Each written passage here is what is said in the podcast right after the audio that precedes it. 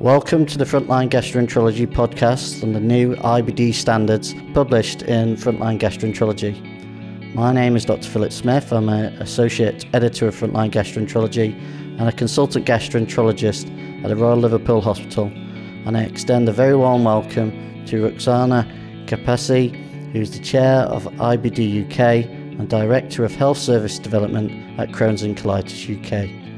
Roxana is the first author on the IBD standards. Roxana, thank you for doing this podcast to accompany your excellent IBD standards.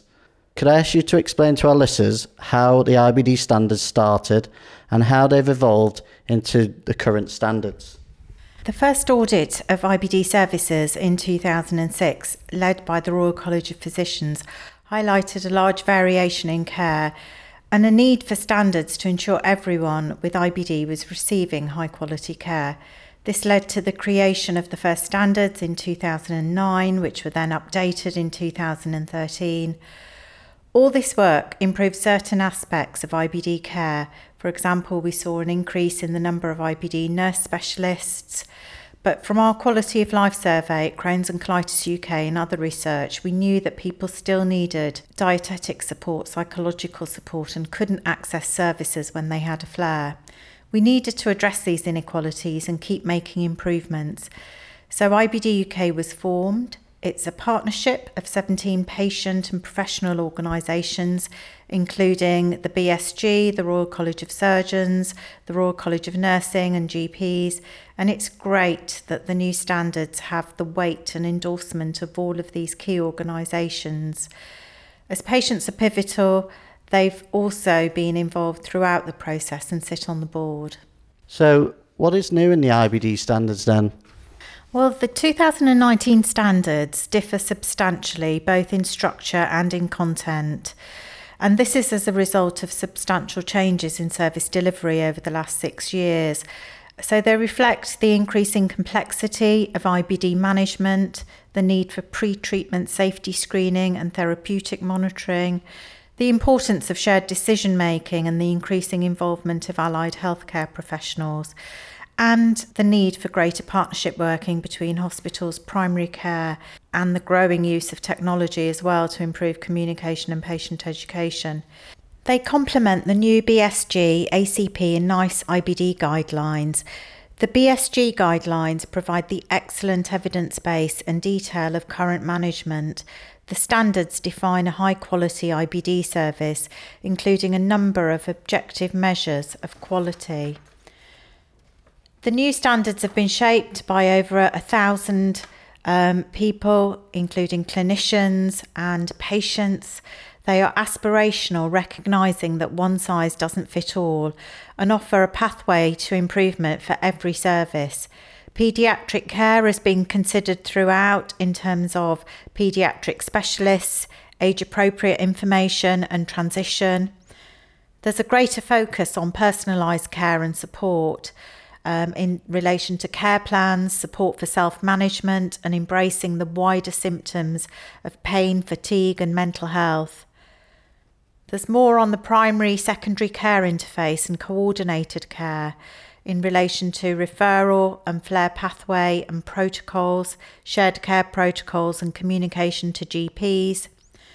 There's some clearly defined metrics as well, such as being seen within four weeks of referral, having a treatment plan within 48 hours, a surgery waiting time of no longer than 18 weeks, a steroid audit, and there's a strengthened focus on surgery as well, with joint surgical medical care being advocated, assessment and optimisation, laparoscopic surgery, and psychological support during surgery. Could you explain about the benchmarking that's starting soon? And how the standards have enabled this? It was identified um, in 2019 that the IBD standards should have a benchmarking process and practical resources to support their implementation to make sure that real changes happen that ultimately benefit the patient.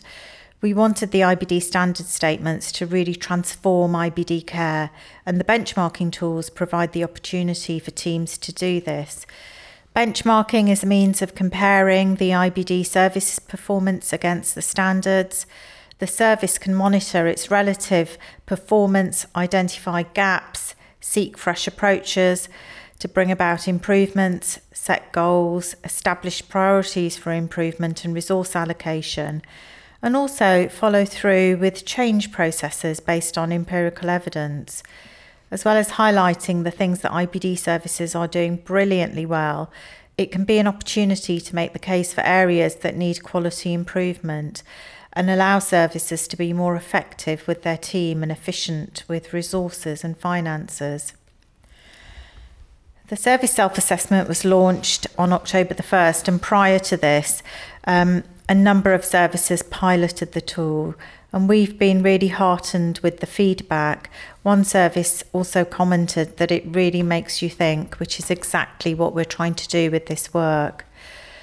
So, all services now can start to undertake their service self assessment. This involves answering questions that align with the standard statements. And it's really important that IBD teams take the time to do this sitting down as a team and working through the self assessment will be a really beneficial exercise in itself. Like the previous organisational audit and the endoscopy global rating, the IBD benchmarking tool will generate gradings from A to D across four main areas of access, coordinated care, patient empowerment, and quality. And then, based on the results of the service self assessment, more detailed reports uh, will will be produced for each service to guide the next steps. But the service self assessment is just one part of the picture. What makes the benchmarking different is that for the first time, an IBD service will be able to compare its view of its performance against the views of its patients. And since July, patients have been invited to answer a questionnaire.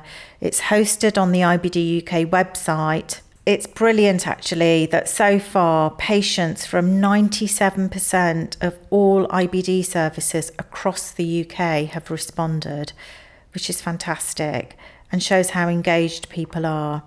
All of the questions relate to the standards and how well the service is meeting these. This will allow clinical teams to identify clear gaps for quality improvement. This is a unique opportunity for patients and clinicians to work collaboratively in identifying what the NHS needs to do better to meet the needs of people with inflammatory bowel disease. Thank you, that really is fantastic. So, Roxana, what, what is the plan for the future with the standards Dan and the work that Crohn's and Colitis UK and IBD UK are doing?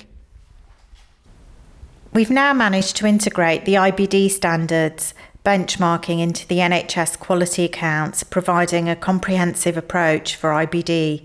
So, together with the IBD Registry's biologics audit, this will now include patient experience, organisational, and clinical data. To make sure we support the implementation of the standards, um, we're also planning quality improvement workshops in 2020, and these will be really important to enable services to support each other, to solve problems, and to share good practice. We already have some great resources and case studies on the IBD UK website and would really welcome more business cases and examples of good practice. Please do get in touch with us at information at ibduk.org with these or any queries about the benchmarking or planned activities. We've got some exciting ideas about recognising excellence in IBD services, delivering standards, so watch this space. IBD UK is aiming to promote excellence and continuous improvement with the ultimate aim that every patient in the UK, wherever they live and whatever their age, has safe, consistent, high quality, personalised care. Working together across the IBD community, I think we have a really tremendous opportunity to make a really big difference for people with IBD.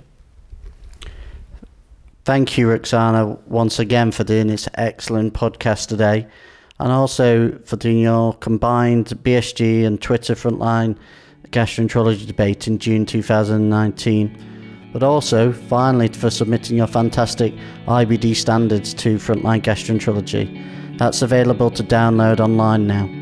Thank you for listening and join us for the next Frontline Gastroenterology podcast in the future.